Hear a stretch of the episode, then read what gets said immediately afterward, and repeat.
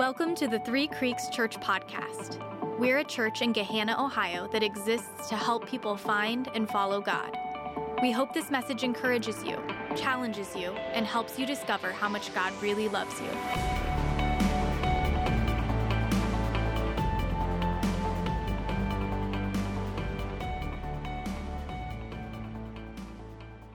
Well, good morning. My name is Joel, and I get to be the pastor here at Three Creeks, and I'm grateful that you're here. I say this often because it's true every time that you could be anywhere, pretty much, that you wanted to be, and you've chosen to be here at Three Creeks this morning for an hour or so, and so for that I'm grateful, and I hope that by the end of this service that you go, man, I'm really glad that I went because I was able to connect with God and learn something about Him and myself and meet somebody, and I just hope that every time that you come, you go, man, I'm really glad that I chose to be here at Three Creeks. So thanks for coming. We are still in Ephesians, and we're making our way towards the end. This has been the longest series that we've ever done in the history of our church. I'm having a hard time thinking of a better one that we've ever gone through as a church. I definitely can't think of one that has been more perfectly timed.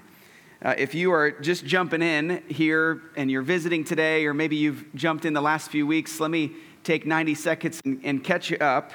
Since the first Sunday of the year, we've been in this book called Ephesians, but it wasn't originally a book.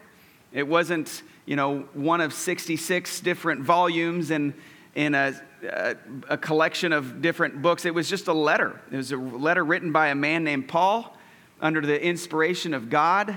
Paul was a first-century Christian missionary. He had planted a church in a city called Ephesus. He had been their pastor for 3 years. He had left, he had been arrested, and now he's hearing about things going on in Ephesus, and he writes them a letter. It would be wise of us to remember that Ephesus was a very important city. It was New York City of the day. It was a cultural melting pot. It was a tourist attraction. It had essentially no moral law. When you read about Ephesus, you get nauseous at some of the things that were happening in this place. And so the Christians there were under a lot of pressure to conform and just be like everybody else. Just like the Christians in Ephesus, similar to us, they met in a school. Paul got fed up with the religious leaders that were meeting in the synagogue, and he said, they just don't want to hear what I'm having to say. So they go and they meet in this lecture hall. And maybe most like us, they were just on the whole pretty young in their faith. And Paul knew that there was a lot that was going to be thrown at them. And so Paul says, this is what it means to follow Jesus. This is what it looks like to follow Christ. In the first half of Ephesians, there's 6 chapters in it. Chapters 1, 2, 3. Guess how many commands there are in the first 3 chapters? I call it a half. There's like a half of one command. Paul just says to remember something. That's it. There's no commands really in Ephesians 1, 2, or 3 because the first 3 chapters of Ephesians, it is the gospel story. And if you're not sure exactly what that is, let me boil it down in the most basic way I can boil it down for you. We were dead, spiritually dead, every single one of us. But God, through Jesus, made a way so that we could be alive. He made a way so that we could have new hearts. If we just believe in Jesus, this isn't something that can be earned. It's not something that you can, religiously attain to, attend church enough, go to community group enough, serve enough, and then you get there. This is not what the Bible says at all. No. This new heart is a gift that you've done nothing to earn, but He gives it to us anyways. And then the second half, chapter 4, verse 1, starts like this. Maybe you remember this. It says, therefore, live a life worthy of the calling you've received. The first 3 chapters is the calling. You're a Christian. Okay, therefore, chapters 4, 5, and 6 lays out ways in which we can show the world that we actually have been given new hearts and given new lives, and we have been made different. You can't have an encounter with Jesus Christ, the living God, and walk away the same. It's impossible. And so Paul says, this is what it looks like to walk this out. This is really important that I want to make sure we understand before I get into today's passage. We don't change. I've said this, every message in this second half. These require us to change. It just does. The Bible asks us to change, to show that we have new hearts. And when you hear you need to change, if you're anything like me, you go, I don't want to change.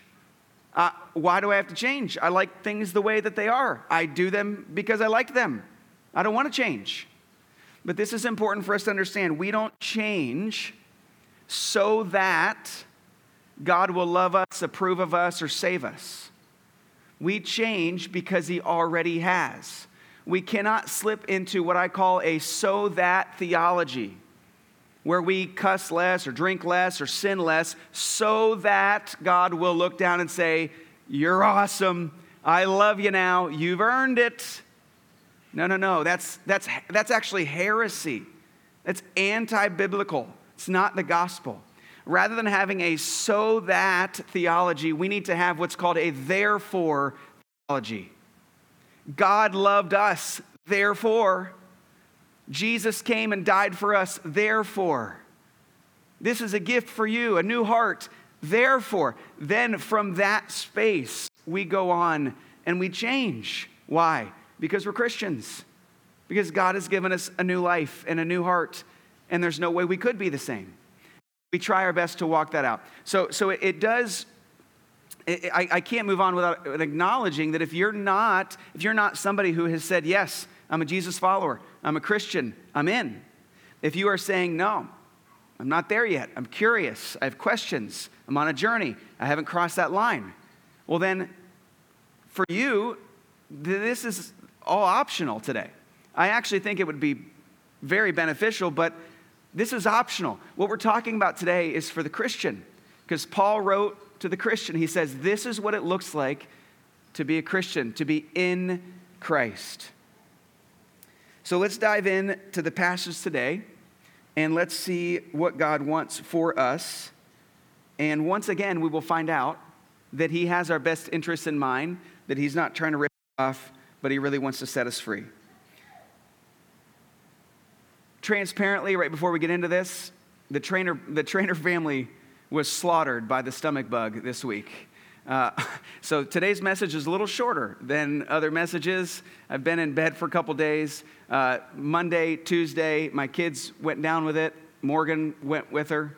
And then some people from our community group drove over on Monday night to grab some babysitter money because we hadn't attended a community group. And they were like, how are you? I said, I'm amazing. I said, my antibodies are like Navy SEALs. Nothing can get past this. And then Wednesday happened. And I always picture stomach bugs like living in a colony. And then there's like a queen stomach bug. You know what I'm talking about? That is the one that came at our family this week. So we're on the mend, a little bit shorter than usual. But I honestly, as I was praying through this last night, I was like, God, I'm sorry this is so short. And he said, no, Joel, this is simple. This is clear. And you needed to hear it. And somebody else might too. So with that said, I want you to know that today it's short, it's simple, it's clear, but I needed to hear it, and perhaps somebody else needs to hear it too. So underneath the surface, I'm just being honest with you, I, from time to time, can get a little bit angry. And I hide it really well. I rarely lash out. I'm not a yeller. I'm not a puncher. It's not how I express my anger. Maybe from time to time I'll let out like a, hey, to my kids or something, because I'm just kind of boiling over. But I'm just being honest. Underneath, on the inside, my anger could just kind of brew and boil. I can almost feel it coming to the surface sometime. If you ask me, hey, are you an angry person? I would say, no. Sometimes I get frustrated from time to time, but I'm not angry. And then I heard someone say, and I've tried my best to disagree with them, but I just can't, that anger and frustration are really the same thing. Somebody said, what's the difference? I asked the production team this morning before church, I said, hey, what's the difference between frustration and anger? And everybody just kind of gives a blank stare because they're not sure. Maybe we say that anger is like a lot of frustration, but really it's the same thing. And so underneath, I'm just being honest, like I kind of get a little frustrated sometimes. I get a little angry sometimes. I'm irritable. I don't know if I want to say that I'm full of rage, but man, it can boil. And I have a sneaky suspicion that I'm not the only person in the room that might feel that way from time to time. And for me, I think this is true of somebody else too, but for me, when I get frustrated or angry or irritated on the inside, 100% of the time, it is somebody else's fault. It is not my issue. It is what somebody did or didn't do to me, or something that happened to me. It is not an issue in here. It is something out there.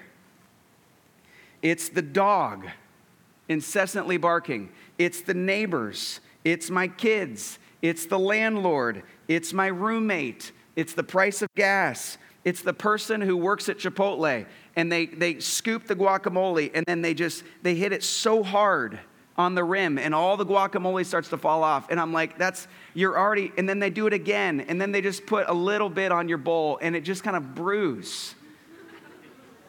It's something that happened to me. It's not my issue. It's their problem.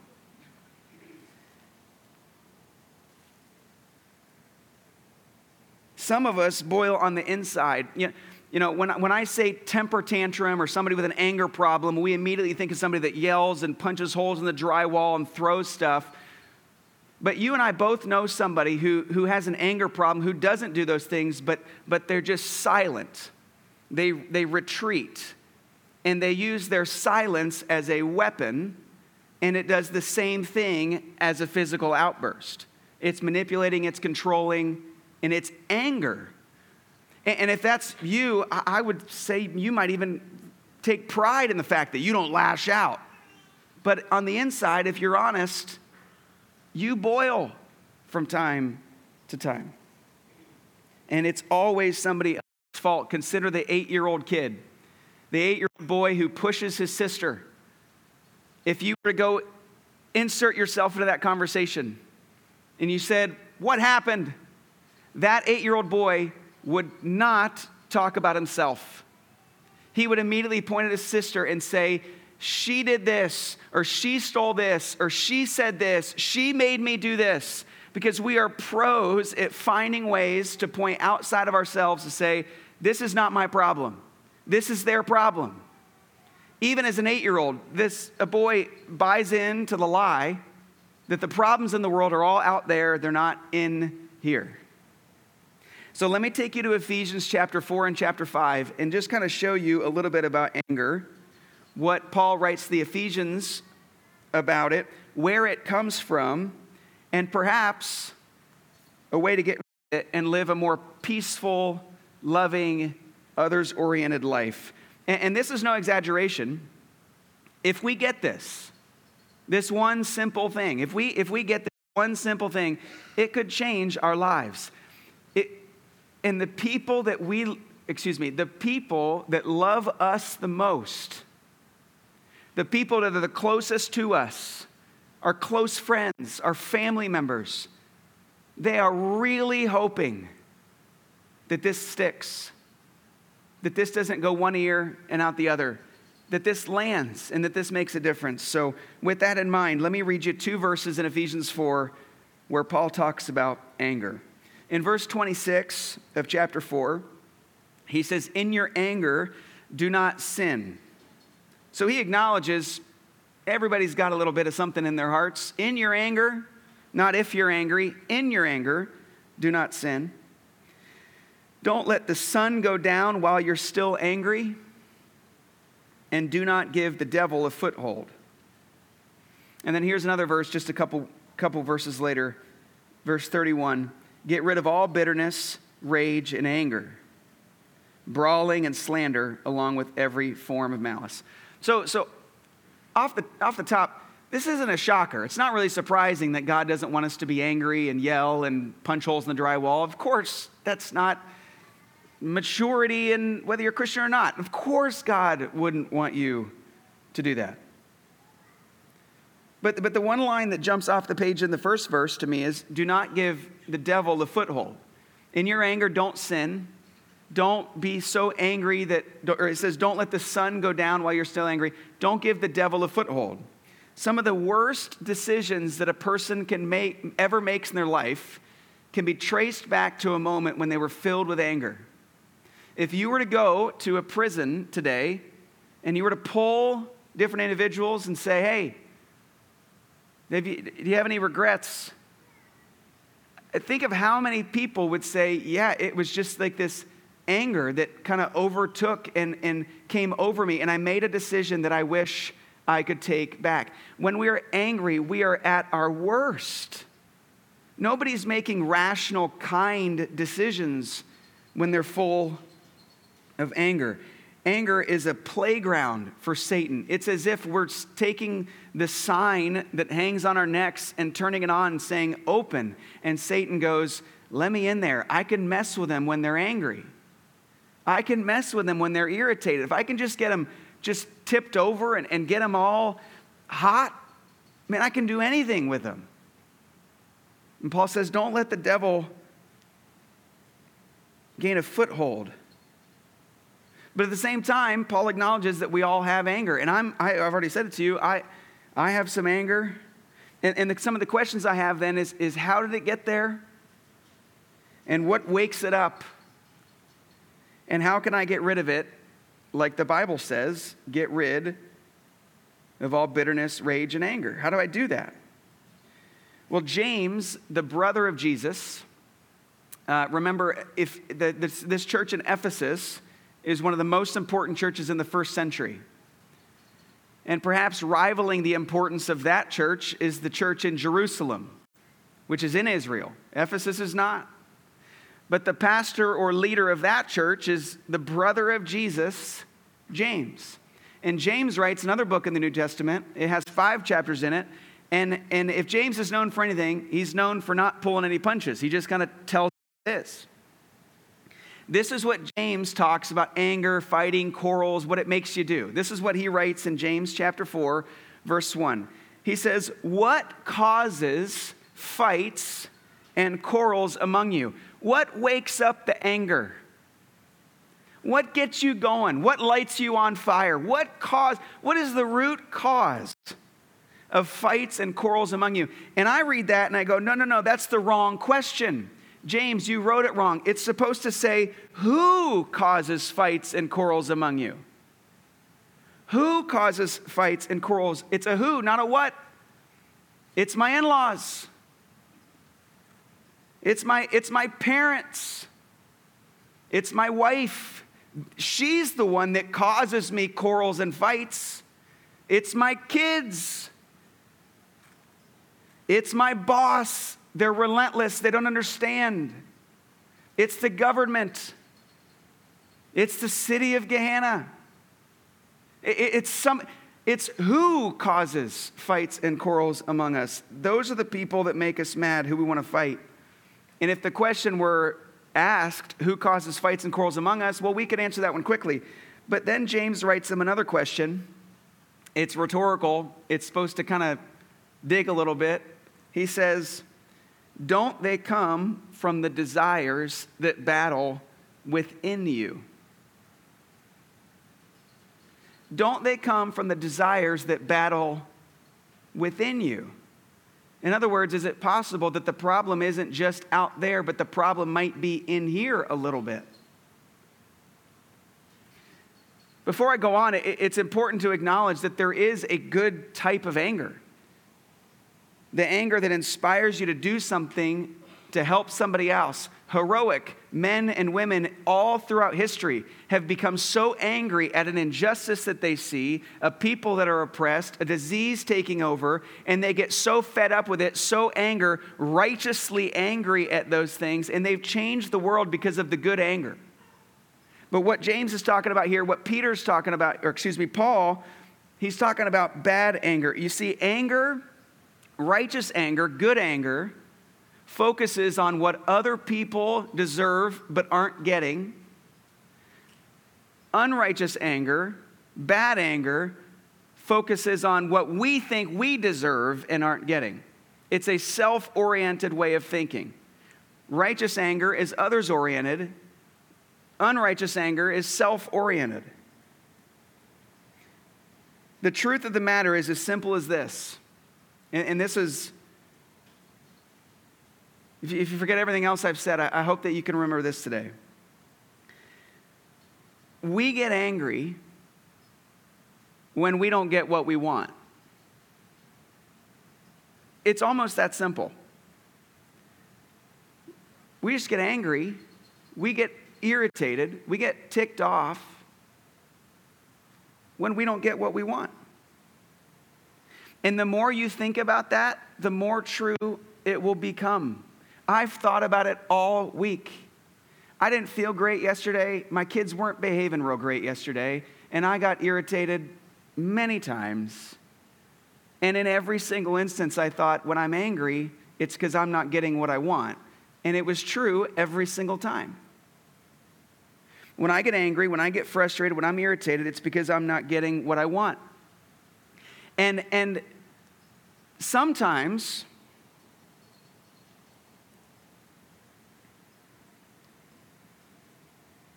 the anger is justified. You know, it makes sense because there is something that we deserve or there is something that isn't fair. But we can always trace it back to we're not getting what we want. Question for you. What is the thing that just tips you over, that grinds your gears, that makes you upset, that makes that anger kind of boil? If you think about that long enough, and I asked you the question, what is it that you want? You would have a solution. You know, someone suggested this, and it might sound a little funny to you, and it sounded a little funny to me, but I'm going to try it. I haven't tried it yet, full transparency. But the next time that my wife Morgan and I are having, we'll call it a disagreement, where the temperature seems to be rising, where we're disagreeing on something and there's a fight or a quarrel, like right, you know, you can just feel it. It's about to happen. Right as we enter into that, this is what I'm going to try to say. This is what I'm going to try to say. I'm going to say, Morgan, you know what part of the problem is? I'm not getting what I want. And I'll be interested to see what you say to that. I'm just, right in the middle of it, if I was able to acknowledge that all of this isn't you or all of this isn't outside of me, if I was able to stop and say, you know what part of the problem is here? Part of the problem is I'm not getting what I want. I'm so self-oriented. I'm so self-focused. All I can think about is me right now. It's clouding my judgment. I'm not getting what I want. And then I'm going to send myself to my room to think about what I've done. And I'm going to come back. You're going to be up here soon. You can tell everybody if I did this. I'm going to come back and you know, I don't know about you, but I find my arguing ability to be pretty impressive. But Morgan has never been as impressed as me with how good I am at arguing. And how, I mean, I can win an argument with anybody. And Morgan, for whatever reason, doesn't find that to be all that great. That's generally what my anger makes me do. I want to win. I want to be right. I want to be heard. I. It's a self-oriented way of thinking. I'm not getting what I want. And my hope is that I will come back in humility to you, Morgan, and say, I'm sorry. I was angry. I was self-oriented. I was only concerned with what I want, but I'm a Jesus follower, and we don't do that. And I got off track a second and asked the question, what do you want? I just have a sneaky suspicion that the temperature is going to drop a little bit. And that might sound funny to say that, but imagine saying that to a roommate that you're in an argument with. Imagine saying that to a fiance, to a boss, to a neighbor. if it feels like the temperature is rising, for you to have the wisdom and the self-awareness to say, do you know what part of the problem is here? I'm not getting what I want. Maybe you don't have to say it out loud, but man, that's a good thing to think in the middle of those things. It's important to acknowledge the fact that you might not be the whole problem. There's typically, it takes two to tango, right? There's two sides. But the reality is that there's a part of the pie that we need to own. And the truth is that piece that we need to own is probably bigger than we want to admit. Because we can be so self-oriented and so self-focused and so concerned with what we want that it clouds our judgment and the anger takes over and we just want to win. In humility, when I have the courage to show that to my wife from time to time, she is blessed by that. She is not blessed by my ability to argue with her. And really this whole thing, it's all rooted in this desire to what Paul writes is walking in the way of love. The next verse in chapter 5, verse 1, it says this. It says, follow God's example, therefore, as dearly loved children, and walk in the way of love. Paul puts this one verse punch right in the middle of all this series of commands. He says, walk in the way of love. What does it mean to walk in the way of love? It means to live your life in an others-oriented way, just like Jesus did.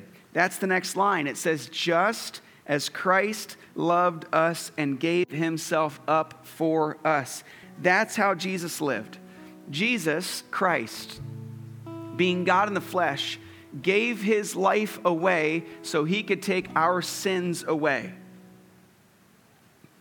Jesus never woke up and thought, how can I make today great for me? He just woke up every day going, how can I be a blessing to others? I'm going to live in an others-oriented way. I'm going to walk in the way of love.